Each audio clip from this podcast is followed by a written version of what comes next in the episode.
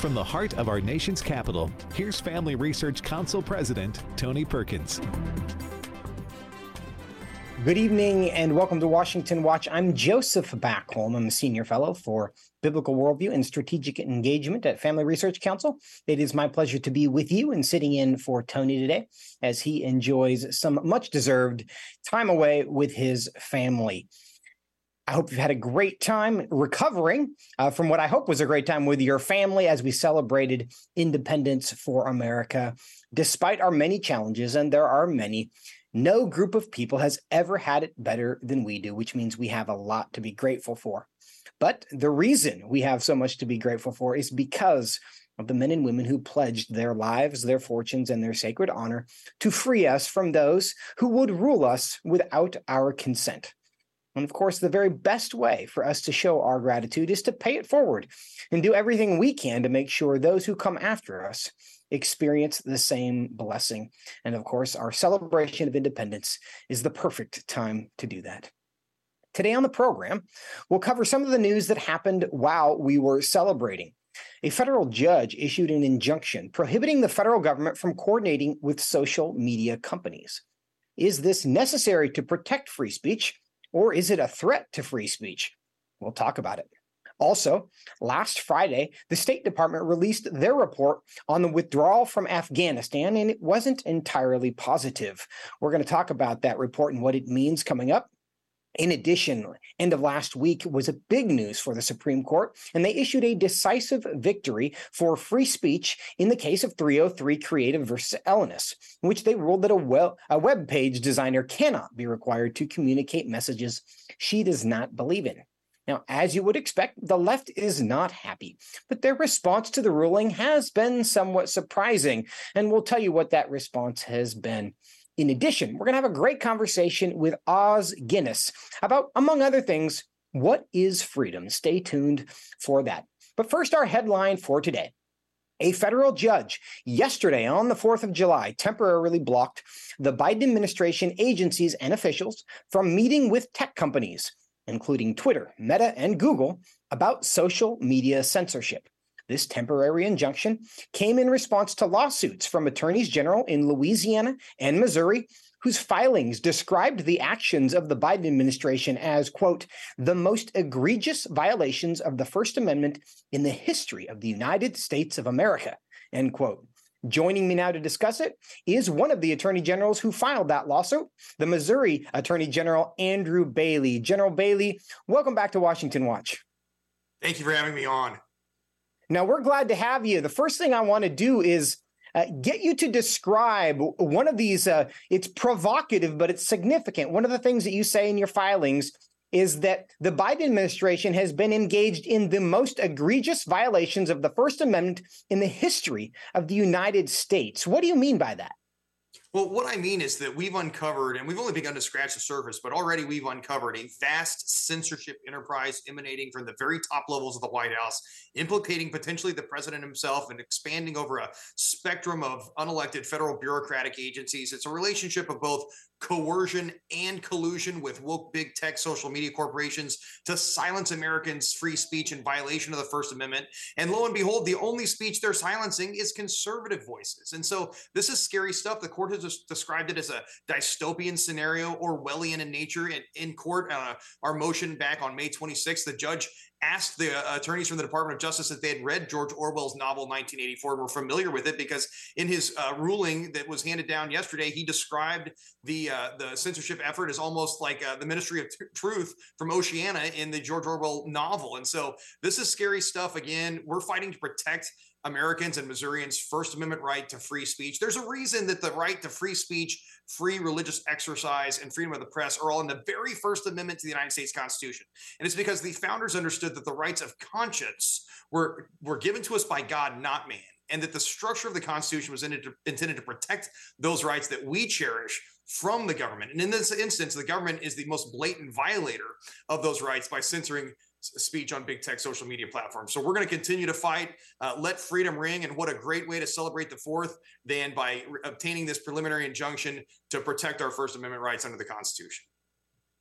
Now, you you referred to there one of the thing the claims the judge made in his statement was that the government would claim to be interested in stopping misinformation, but what the judge decided is that they were really primarily interested in stopping political speech that they didn't like. Do you have any examples of how that was working? Yeah, look, this was never about truth. It was always about power. And so what we see is that basically, if the federal government and if Joe Biden or Dr. Anthony Fauci or anyone else that's involved in the censorship enterprise decides that uh, a speaker is is saying something that is mis, dis, or mal information, that the federal government then has the authority to squelch that speech, si- silence that speech, stifle that speech on big tech social media platforms. And that, again, this is a scary world because the people should determine what is and isn't is and is not true based on free, fair, and open debate, not government officials do, deciding what we should and shouldn't be talking about. One of the best examples I have is in a series of emails between March and May of 2021 between White House Digital Strategy Director Rob Flaherty and cronies in big tech social media corporations, where he specifically targets the White House targets anyone whose speech involves vaccine hesitancy or mask, uh, you know, questioning whether masks are effective in in uh, combating the, the pandemic. He specifically targets a Tomi Lahren video, a Tucker Carlson video, and demands those be taken down. And big tech social media comes back and says, "Well, hold on a second. None of this speech violates our terms and conditions." The White House says, "We don't care. Go further than your terms and conditions or your uh, user agreements," and specifically says that the request is coming from the highest, and he emphasizes very highest levels of the White House, thereby impl- impl- implicating the president himself in General Bailey, we do now have the benefit of hindsight. And it turns out that much of the information that the federal government was telling people to amplify was false. And much of the information that they were telling social media companies to suppress turns out that was true. Was that relevant to the judge's decision in this case? Well, I think that uh, it, it, could be, but at the end of the day, I mean, certainly it's, relevant to uh, your, your, viewers and relevant to the rest of us who, who pay attention to this. But as far as the law is concerned, the government has no business telling people what they should and shouldn't talk about. It's up to us to determine what is or isn't true. The remedy for disfavored speech in this nation has always been counter speech, not government censorship. So if President Biden doesn't like what we're saying on big tech social media platforms, he can take to those platforms and counter our speech with his own speech. But what he can't do is silence us and stifle stifle our voices. And it not only hurts the speaker, but it hurts the potential listeners. Right. So I want to get into this ruling from the judge. It was an injunction, uh, temporary injunction. What exactly is the implication of this uh, ruling for now? Well, we're starting to erect a wall of separation between tech and state to protect our First Amendment right to free speech. The first brick was laid yesterday. Again, we've only begun to scratch the surface to uncover this vast censorship enterprise in the federal government operated from the White House. We're going to continue to uh, leave no stone unturned as we root out the vast censorship enterprise. We're moving from preliminary stages where we've obtained a preliminary injunction into the merits discovery. We're going to do additional depositions, receive additional documents, and continue to monitor the situation, drive forward to make sure we put a stop to it. What we know is that the, the censorship censorship started with speech related to COVID and the Hunter Biden laptop story. But we have every reason to believe that that censorship enterprise is now mushroomed and expanded and is covering other topics that the government disagrees with. So, for instance, they can shut down speech related to uh, questioning transgender issues, questioning global warming or abortion. And so, if if we've got to keep fighting to protect our constitutional rights and we what we can't have is a public marketplace of ideas inhibited by the federal government now, General Bailey, what is your response to the idea? And we hear this argument a lot that, well, the social media is based, social media is a, a wild, wild west. There's no rules and regulations. There's all sorts of lies being spread. And unless the federal government is there to protect us from misinformation, it will run rampant and we will all be deceived and our democracy will fall apart. What's your response to that? Well, I think that's exactly the kind of Orwellian nanny state that the judge is concerned about and is warning us against. I mean, again, the whole idea of the First Amendment is to invite dissent and invite discussion so that the people can determine what they do and don't believe based on free, fair, and open debate. It's not for government officials to determine what we should and shouldn't believe. We get to make those decisions for ourselves. And that's yeah. why we have the Constitution to protect us from government indoctrination and government control of both our thoughts, our speech, and what we're hearing. Now, you've done a lot of research into this relationship between the federal government and social media companies. Based on your research, have you found that social media companies are generally hesitant to cooperate with requests from the federal government, or are they uh, excited to do so? No, I think they're more than willing to go in lockstep with uh, the Biden administration on this issue. I mean, look, think of it this way. If you were talking on a cell phone and you started talking about things a cell phone company didn't like and the cell phone muted you, that would be censorship at the big tech social media level. But what I'm talking about is way worse because the censorship's occurring at the behest of the federal government. But we know that when the Joe Biden threatened from the campaign trail and then from the White House podium to repeal Section 230 of the Communications Decency Act, if big tech social media didn't enhance and, and more aggressively censor Americans' free speech, they were more than happy to do so. Look, it's not a coincidence that the only speech censored are conservative voices. It's because they want to put their thumb on the scale uh, ideologically. But that's the, exactly the kind of core political speech that the First Amendment was intended to protect. Have Have you gotten any response from the White House yet? Well, I think that they're evaluating the situation. I'm sure they're going to continue to fight. We also know that they've uh, likely uh, transferred a lot of the authority over the censorship enterprise out of the federal government into a quasi public entity known as the Election Integrity Program. And we know that because individuals who worked at the nerve center uh, of the federal censorship program in the government then move to the EIP. And so we have every reason to believe that it's growing, that it's they're they're transferring it out of the federal government and still controlling it through a third party, which is also illegal. The government can't do indirectly what it would be prohibited from doing directly, but that's almost a sign of consciousness of guilt that they knew they were running up against the First Amendment and needed to avoid that kind of uh, controversy. But we've got them on the hook now. Where that we're going to continue to push the case forward and continue to un- unravel this and unwind it and hold wrongdoers accountable. General Bailey, is it your position that social media companies should allow absolutely anything that someone wants to say on their platform? Or is it merely that the federal government shouldn't be involved in that decision? The federal government shouldn't be telling us what we should and shouldn't say. That's the problem here. This is about the federal government censoring Americans' free speech on big tech social media platforms. I think consumers have a right to know what isn't isn't being censored at the uh, you know in the free and open marketplace of ideas. It should be uninhibited from government intrusion. Now we've got about a minute left. Tell us what the future holds for this case. We know this is a temporary injunction. What does that mean uh, for your likelihood to succeed in the future? Well, the judge has said that he, uh, based on the substantial evidence put forward, he believes we're likely to succeed on the merits of in establishing a First Amendment violation. We know that on May 26, when the Department of Justice showed up to court to argue in favor of a motion to dismiss and against our motion for preliminary injunction, the Department of Justice wouldn't commit to protecting the First Amendment going forward. When the court asked them, would it be a violation of the First Amendment for the federal government to silence any American citizen who questioned election integrity. They said, well, it depends. This is an unrepentant Department of Justice who's more than willing to violate the First Amendment rather than protect our First Amendment rights. And that's why it's important to drive hmm. this lawsuit forward, continue to root out this vast censorship enterprise, and restore the First Amendment right to free speech for all Americans. Now, the law doesn't care about public opinion, but do you have a sense about how Americans feel about this issue in about 30 seconds?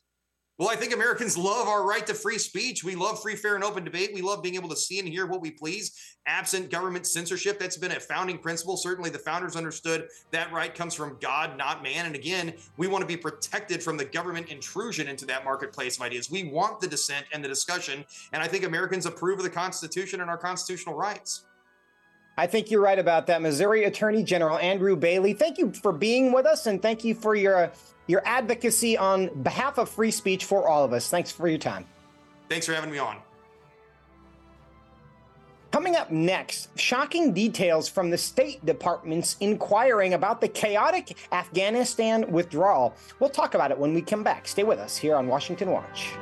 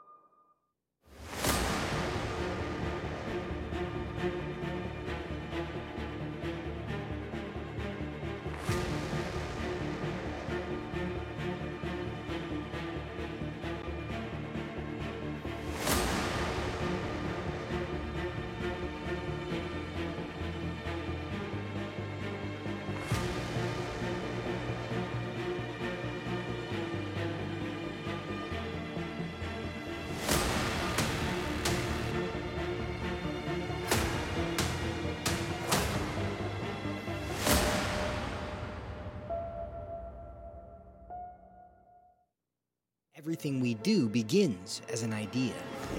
Before there can be acts of courage, there must be the belief that some things are worth sacrificing for. Before there can be marriage, there is the idea that man should not be alone. Before there was freedom, there was the idea that individuals are created equal. It's true that all ideas have consequences, but we're less aware that all consequences are the fruit of ideas. Before there was murder, there was hate. Before there was a Holocaust, there was the belief by some people that other people are undesirable. Our beliefs determine our behavior, and our beliefs about life's biggest questions determine our worldview. Where did I come from? Who decides what is right and wrong? What happens when I die? Our answers to these questions explain why people see the world so differently. Debates about abortion are really disagreements about where life gets its value. Debates over sexuality and gender and marriage are really disagreements about whether the rules are made by us or for us. What we think of as political debates are often much more than that. They're disagreements about the purpose of our lives and the source of truth. As Christians, our goal must be to think biblically about everything. Our goal is to help you see beyond red and blue, left and right, to see the battle of ideas at the root of it all. Our goal is to equip Christians with a biblical worldview and help them advance and defend the faith in their families, communities, and the public square. Cultural renewal doesn't begin with campaigns and elections. It begins with individuals turning from lies to truth. But that won't happen if people can't recognize a lie and don't believe truth exists. We want to help you see the spiritual war behind the political war, the truth claims behind the press release, and the forest from the trees.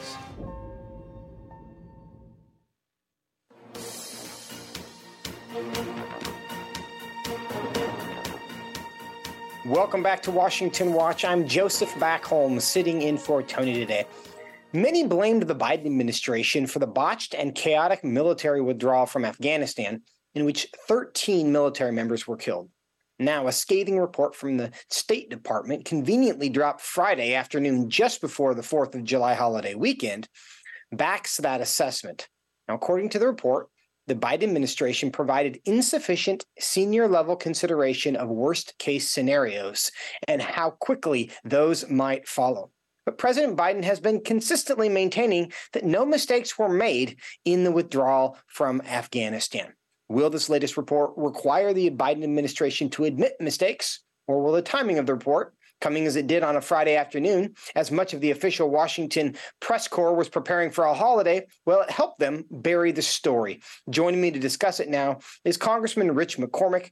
He serves on the House Armed Services Committee, the House Foreign Affairs Committee, and the House Committee on Science, Space, and Technology. He represents the 6th Congressional District of Georgia. Congressman McCormick, welcome back to Washington Watch. Thanks. Good to be with you. Now, first, I'd like to hear your response to uh, what President Biden has said very consistently in the last, even last week, that no mistakes were made in the withdrawal from Afghanistan.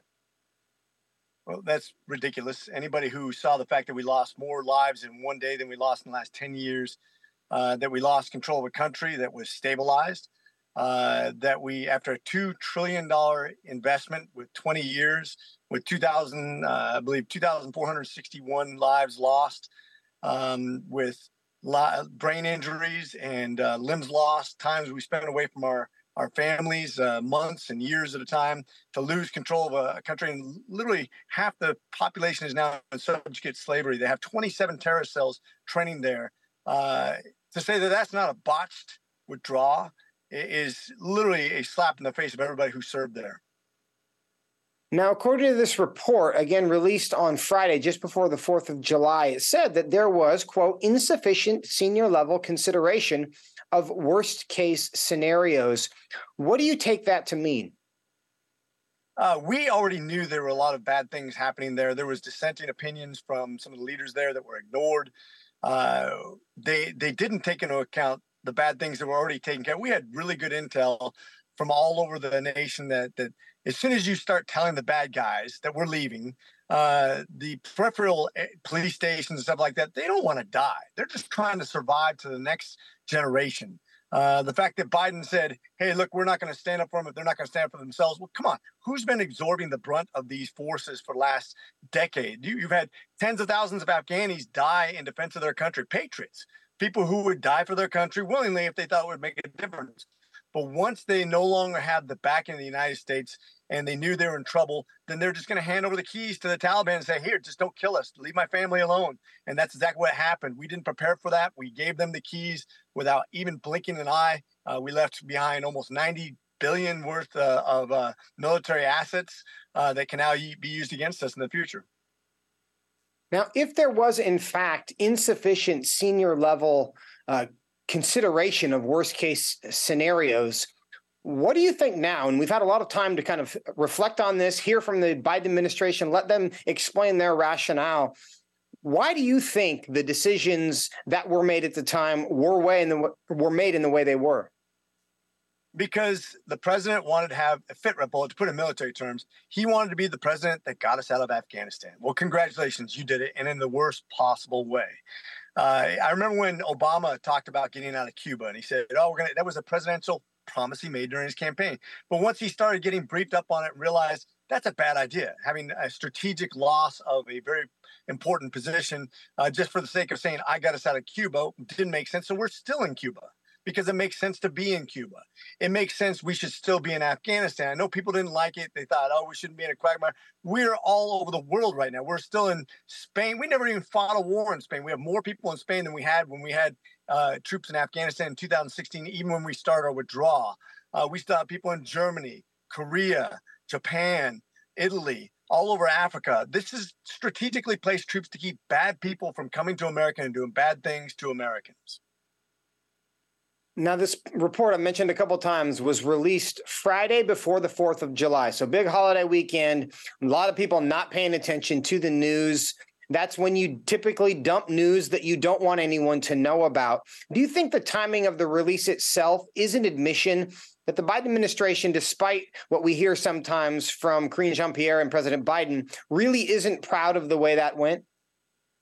News cycles matter. And of course, it matters when they released it. Not only did they pick a Friday, uh, but they also picked the Friday before the 4th of July weekend. Uh, they meant to do this. They wanted to get buried, and the media, of course, is always happy to comply with that when it has to do with liberals and, and covering up their mistakes. Uh, this is just another example of the biased media system, and and if they have nothing to cover up, if they were trying trying to be totally transparent, they just be honest. They really messed this up. Now, Congressman, what do you think accountability looks like in this case?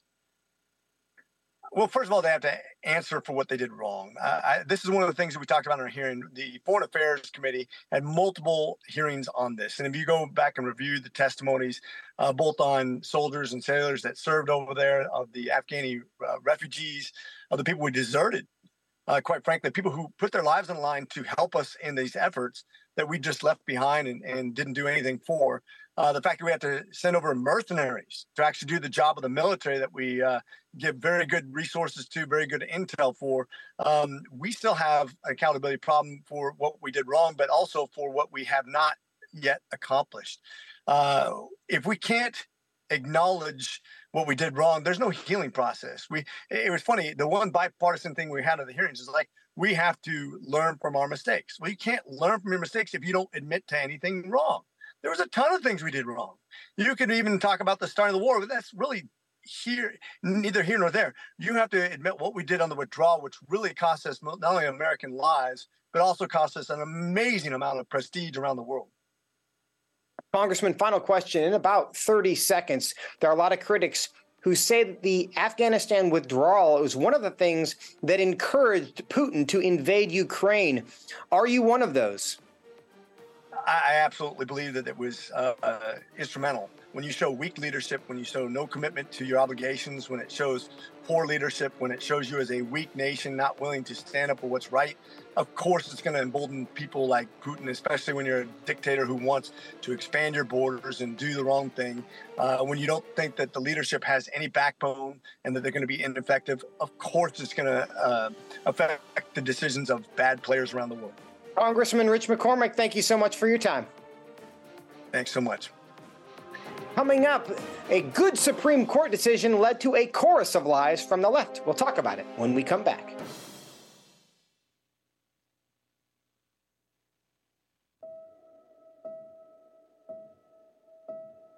All of us are born with the desire to find truth and meaning.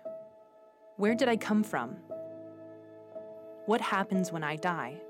Okay. While our answers to these I've questions got, may uh, divide us, we are united in our need for the freedom to answer life's biggest questions and make life's biggest decisions for ourselves. That's why religious freedom matters for everyone. Religious freedom matters because the powerful have long wanted to control those who are less powerful. Religious freedom matters because the freedom of those who are different is often threatened by those who believe different is dangerous. Leah Sharibu, a Christian teenager in Nigeria, remains a captive of Boko Haram for her refusal to renounce her Christian faith. Chinese pastor Wang Yi is serving a nine year sentence for speaking publicly against the Chinese government. In Pakistan, Asif Pervez is on death row for allegedly sending a blasphemous text message. All of this because people in power decided different is dangerous.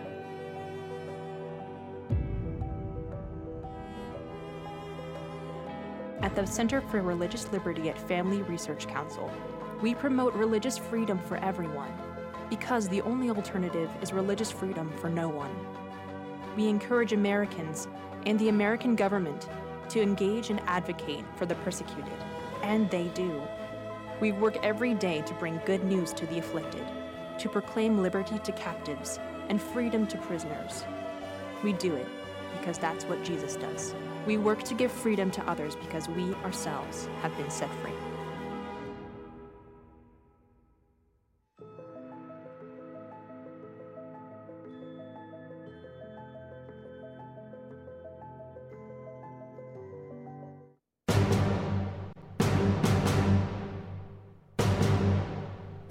Welcome back to Washington Watch. I'm Joseph Backholm, sitting in for Tony today. As we covered last Friday on Washington Watch, the Supreme Court issued a historic decision protecting both freedom of speech and religious liberty last week in 303 Creative versus Elenis, which said a Christian web designer is not compelled to create websites celebrating same sex marriages. Since then, the left has had some interesting things to say about the case, including this statement from Transportation Secretary Pete Buttigieg. I think it's very revealing that there's no evidence that this web designer was ever even approached by anyone asking uh, for a website for a same sex wedding. Matter of fact, it appears this web designer only went into the wedding business for the purpose of, of provoking a case like this. Echoing the same narrative, the website Colorado Newsline, the state from which this case originated, ran a story with the headline A Fake Case with Real Consequences. Is this, in fact, a fake case? Joining me now to tell us is Jonathan Scruggs. He's the senior counsel and vice president of litigation strategy at the Alliance Defending Freedom, which brought this case on behalf of 303 Creative. Jonathan, welcome back to Washington Watch. Yeah, thanks so much for having me back. Well, let's get to the bottom line. Is this a fake case or not? Uh, this case is real. Our client is real. And thankfully, the Supreme Court decision is real. And it just protected countless of Americans from the government compelling them to say something they don't believe. And that's the bottom line. And it, it's a great day for the First Amendment. It's a great day for free speech. And no matter how hard people try to undermine it, undermine the legitimacy of this case, undermine the legitimacy of our, our court system, the facts are the facts. And the, and the facts are that Lorie Smith wanted to go, is in business, wants to go and create speech that's consistent with her beliefs. And the state of Colorado uh, said they would punish her for doing so. So you can't get more real than what we presented uh, and what has happened. Jonathan, why do you think there has been this attempt to claim that this was basically fraud? It was all made up. This wasn't even a controversy. Where is that coming from? Uh, it's really all baseless. Uh, it's coming from the fact that uh, Lorie, our client, Lorie Smith, who owns 303 Creative, received a request through an intake form uh, from someone who said they were Mike and Stuart and they wanted a wedding website to celebrate their same sex wedding. Uh, it, it, turns out we don't know. Lorie couldn't reach out to this person and verify that what they were saying is true, because if she did so, she would violate the law. That's the whole purpose of this lawsuit, is to gain clarity before she would have to violate the law. But like I said, Lorie's been in business for numerous years. It's undisputed that she wanted to uh, expand her business into wedding websites, and that Colorado said again and again in court that if she did so, she would violate the law. And let's not remember that Colorado has been applying this law to other people like Lorie Smith, including Jack Phillips of Masterpiece Cake Shop. So there's really no debate here about what the law means and what Colorado wanted to do, and that whether whether Lorie has a First Amendment right to do it.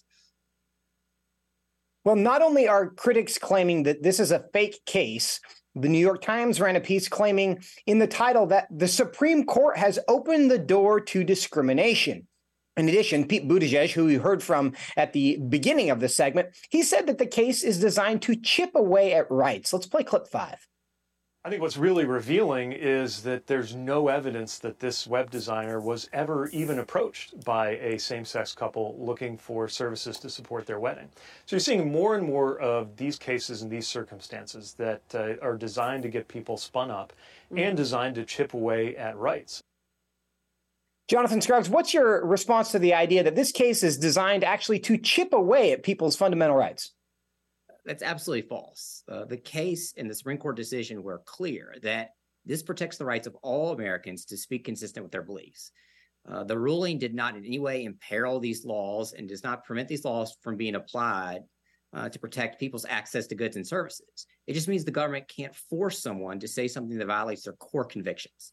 And that protects not only Lorie Smith, our client, it protects the LGBT web designer, it protects the atheist, it protects the Muslim, it protects the Jewish artist, it protects all of us. And that is great news. So, this misinformation campaign that's going on is really an effort to blur what the court actually said. Just go and read the court's opinion and see for yourself. Yeah. And what the court said clearly again and again is that free speech is our fundamental right. It's an inalienable right of all Americans. And that's what the Supreme Court decision stood up and protected. I think you're correct that there has been within the uh, media sphere an attempt to misrepresent the facts, but it's not just in the media. If you read Justice Sotomayor's dissent, she seems to badly misrepresent the actual facts of this case. Why do you think it is hard for some on the left to just accurately talk about what happened and, and what the what this case allows and what it doesn't allow? Well, I think the other side has just been really drinking their own Kool Aid and taking their own narrative, and they refuse to see the actual facts. Uh, I think Justice Gorsuch's majority opinion was key on that in response and said, hey, why don't you actually look at the stipulated facts, the facts that Colorado agreed with, the facts that the court laid out, that Lorie serves all people. What is shocking in this case is not the facts, but the fact that Colorado agreed that Lorie does not discriminate, that she serves all people, yet was still trying to go after her and trying to compel her speech. That should, should be so- shocking, I think, to all of us. That Colorado's legal theory would enable the government not just to compel Lorie, but as I noted, to compel Americans to say almost anything yeah. they disagree with. Yeah. with.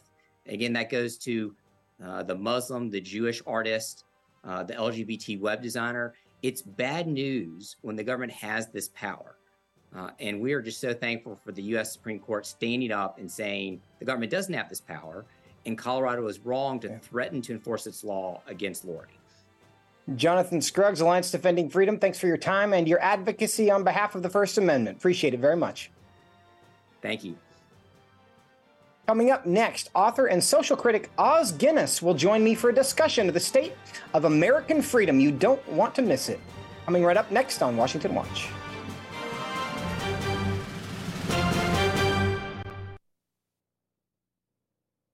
It begins here, and here, and here. Every day. Before you stand, you need solid ground. Standing in a culture that wants you to surrender the truth won't work unless you have a firm foundation. At Family Research Council, we have that firm foundation, and you can find us standing. We stand for the value of all human life we stand for the right of families to flourish. And every day we stand for your freedom to believe and to live out those beliefs both at home and abroad. We work with government officials, educating them on the issues from a biblical worldview, and when necessary, we hold them accountable. We equip Christians across America to be informed and to take action in their communities. With our daily radio program, television appearances, and vast online presence, we reach people where they are. We envision an America where all human life is valued, families flourish, and religious liberty thrives. And that won't be realized if we're not standing. Stand for faith. Stand for family. Stand for freedom. Stand with us at FRC.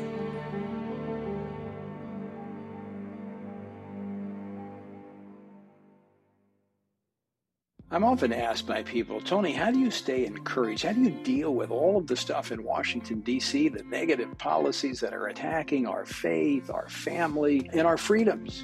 Well, you want me to let you in on the secret? It's called the Word of God.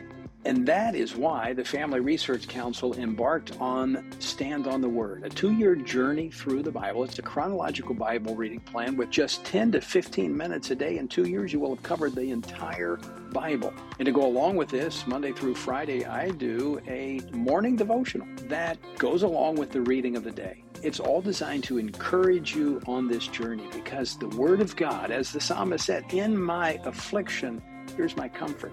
Your Word gives me life.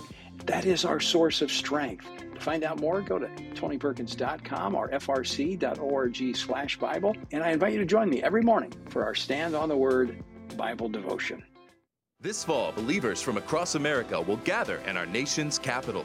We'll hear from government leaders, policy experts, and leading Christian voices, learning how we can engage in government at every level, from local school boards to state legislatures to Congress and even the White House to win back the soul of our nation. Join with us for the Pray Vote Stand Summit, Believe and Engage, September 15th through 17th. Register now at prayvotestand.org.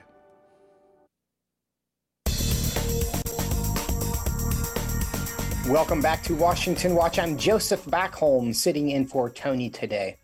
In recent years, Christians have seen an accelerated assault on not just our core beliefs, but on our very foundation as a country. And now is the time to build up that foundation. We hope you'll join us September 15th through the 17th in Washington, D.C. for our Pray, Vote, Stand Summit, a national gathering of spiritually active, governance engaged conservatives, Sage Cons. I'll also be participating on a Friday evening mixer for college and high school students where you can ask anything that's been bugging you. Be happy to do that look forward to seeing you and your the young people in your life there with us. Registration is open for that event. Visit prayvotestand.org for details and to register. Now, yesterday's July 4th festivities provided an opportunity to celebrate those who fought for our nation's independence as well as honor those who sacrificed to protect those freedoms. But even amid the fireworks and parades, many on the left now cringe at the word patriot and the cause of patriotism. As Christians, we serve the kingdom of God, but we also are citizens of a country, and we're blessed to live in one founded on principles of freedom. What effect could a cynical and dismissive attitude toward American ideals mean for the future of our nation? Joining me now to discuss this is author and social critic Os Guinness. He's a senior fellow at the Oxford Center for Christian Apologetics and the author of many books, including The Zero Hour and most recently, The Signals of Transcendence, published earlier this year. Os, welcome back to Washington Watch. Thank you. A real pleasure to be with you again. So glad to have you. Now, I want to continue, if I may, for a moment, the conversation from our last segment. We were talking about the 303 creative case. And there's this tension in the United States uh, between the freedom of speech, the freedom of religion, and non discrimination laws. Um, but that also begs the question about what freedom really is and understanding what freedom is and what freedom isn't. Why do you think that's important in that debate?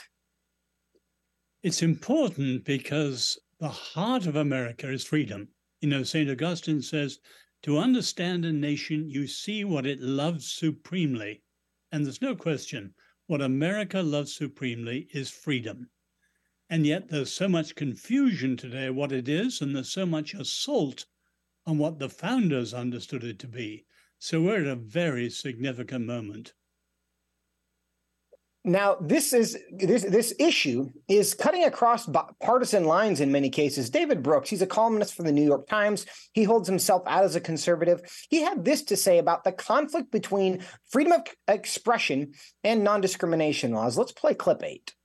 In this case, you had the right for artistic expression against non discrimination, and it was a contest between those two, and the court chose free expression. That strikes me, just as someone who lives in American society, as doing great harm to American society. Os Guinness, do you think it's a problem if the court values freedom of expression above non discrimination laws? No, I think freedom of religion and conscience, freedom of speech and expression, and freedom of association and assembly, they are like light and air and water to the human body, the foundational freedoms without which we're in trouble. And while David's a good friend, I must say I disagree with him on that, because in this case, those on the left were targeting the graphic designer. So it was a targeted attack on freedom of speech. And that was very dangerous. I agreed thoroughly with the Supreme Court coming down on the right side.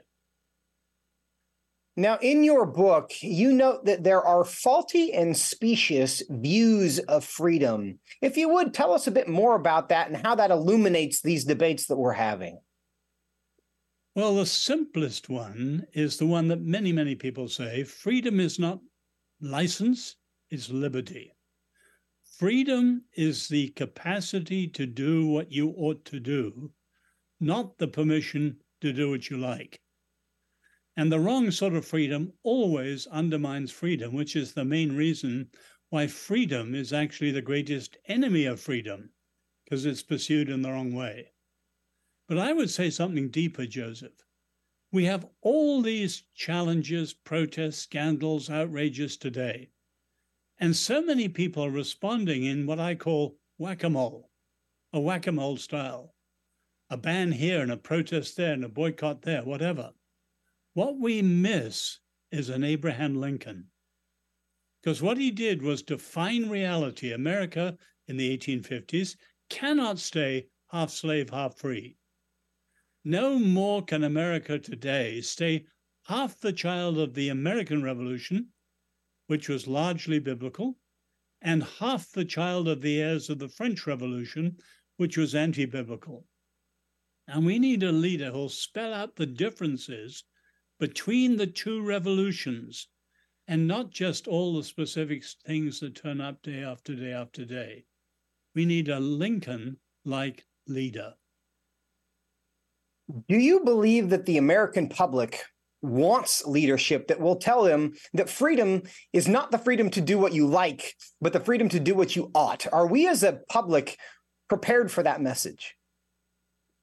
That, of course, is the $64,000 question. If you have leadership, will people respond well? I, at the moment, think they will. But we're at that moment, rather like Moses. I put before you a blessing and a curse, life and death. Choose life or Joshua or Elijah. Now we may be closer to Elijah. Will we follow Yahweh, the Lord God, or Baal? And of course, he was a strong minority. I don't know where the whole of the public is, but I think we need such a challenge to the choice between the revolutions. You know, I think it's an interesting contrast that now the 4th of July follows immediately Pride Month. So we have a day where we're celebrating the 4th of July after 30 days of celebrating Pride, which I would say you could accurately describe as the celebration of the idea that I can do whatever I want. Do you think these different views of freedom should inform the way we look at something like June, which for many has been branded as Pride Month? I think it was very significant that you had at the White House the pride flag central and the stars and stripes smaller on either side. And that was a symbol of how the way that LGBTQ resolution has overtaken so much of the American Revolution at point after point. The inroads, I call it the red wave, the rainbow wave, and the black wave. These are expressly against the Jewish and Christian faiths, but they're also deeply against the West. So we're at a very significant moment. Os Guinness, in your book, The Zero Hour, you have a very provocatively titled chapter Freedom is the Greatest Enemy of Freedom. Now, is that because, and I, and I say this to my kids often when I'm trying to like get them to exercise some self control, the idea that if you cannot control yourself, someone else is going to be required to control you. Is that what we're experiencing culturally, where a, a country that filled with people who cannot control themselves necessarily must be controlled by someone else, and and that will be uh, most unpleasant. Well, that's the beginning of it, Joseph. You're right. So people quote Abraham Lincoln: "Government of the people, by the people, for the people."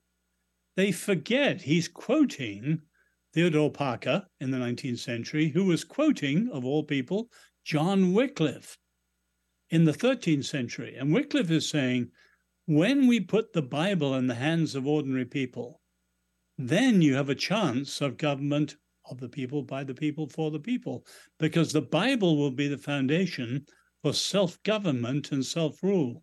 And without that, freedom will be impossible. We've talked a bit here about the debate over what freedom actually is. There's another word that seems to be uh, misunderstood, where people are operating from different definitions, and that word is patriot.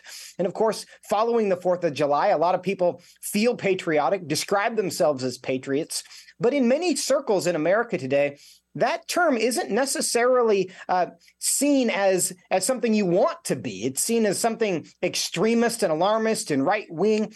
How should we think about this idea of patriotism from a biblical perspective? Remember that the battle between the revolutions is a battle for words and language, as well as reality. But the idea that the patriot, someone who loves their country, it doesn't mean right or wrong, loves their country, is negative today is part of the whole problem.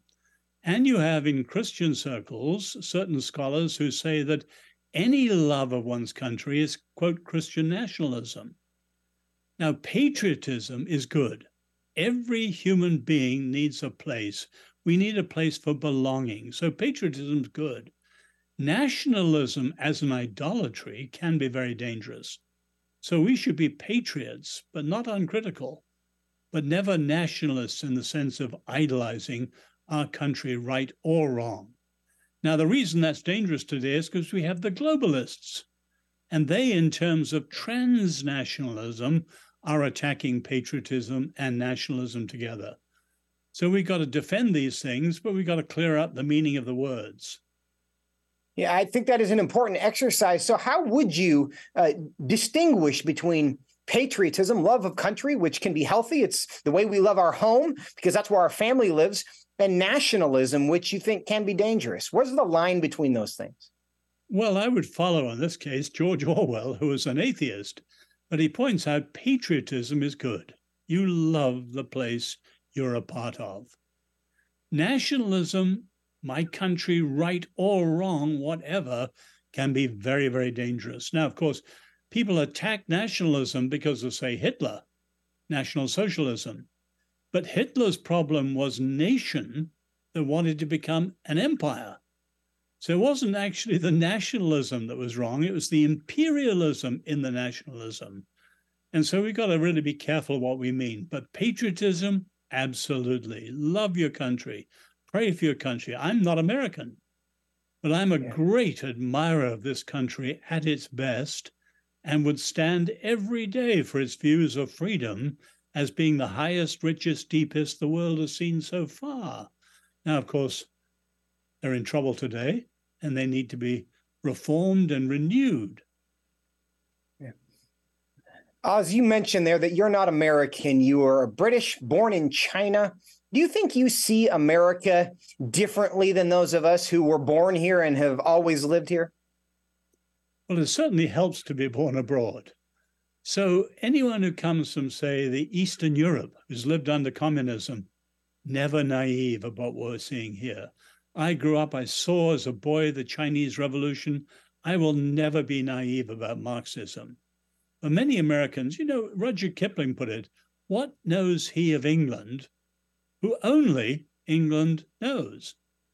In other words, you see things freshly when you see them as an outsider. And that's certainly true for those of us who come from other parts of the world. So I'm an admirer of this country, but not uncritical. There are things that need to be put right. Yeah. But of course, that's at the heart of the Constitution itself. Now, Os, I don't know if you follow women's professional basketball at all, but you probably know the story of Brittney Griner and her experience in Russia, and and I think it's it's a, relevant to the point you were just making, where she had a position that she wasn't even going to be on the court during the playing of the national anthem, and that was her position for a while. She went to Russia, experienced the Russian uh, judicial system, and I'll put that in quotes. Spent ten months in a Russian prison, was fortunately released, comes back to America, and now she uh, finds reason to stand and celebrate and honor America because I think she got some some context. You described the context you have as being born in China and your experience with Marxism. Do you think that's what America needs is just some context to appreciate what we have? Well, I wouldn't wish an experience of communism or Marxism or Russian totalitarianism on anyone. But that said, we need history and we need travel to give people a perspective on where we are today. And too many Americans just don't have any yeah. sense of history and hardly have any sense of the world to look back on this country. If you compare it with other countries, you come back incredibly grateful. Os Guinness, we're about to run out of time here, uh, but one of your more recent books is called Zero Hour. And Ecclesiastes uh, encourages us, us to remember that there is a time for everything, and to everything there is a season. What time is it in America now, do you think? Well, I think it's very late in the evening in terms of the inroads of the neo Marxism, cultural Marxism, wokeism. And so we're facing a time to choose. And I said, we can't just tackle it like whack a mole, a boycott here or a ban there. No, we need leadership that will put the big choice between the revolutions. We're rather like Paul's letter to the Galatians. Who's bewitched you? You came to faith in one gospel, and now you're following a different gospel, an alternative gospel. America is in danger of following an alternative revolution. And it's a revolution of the left, which has never succeeded, and its oppressions have never ended. And so this is a time to choose. And I'm so glad to be there at the Pray Vote stand in September, because now is the time for people to wake up and make that choice between the revolutions. And thank you for uh, plugging that. I was just about to get there, but uh, you are a gift to the church, and we are so thrilled that you are going to be part of the Pray Vote Stand Summit that's going to happen September 15th through the 17th in Washington, D.C. And we encourage people to be there for you and many of the other wonderful guests who will be there. But we thank you also for your time today and look forward to seeing you in September. Thank you, Joseph. My privilege. And friends, we thank you for being with us today. And before we go, I'd like to make you aware of another project that uh, I and FRC are part of. FRC has launched a new podcast called Outstanding, and I'm honored to be the host of that. So if you're interested in longer but casual conversations about the news of the day and the ideas that shape us, you can find that wherever you get your podcasts. That's Outstanding. I'll be back with you tomorrow while Tony enjoys his time away. Until then, fear God and nothing else.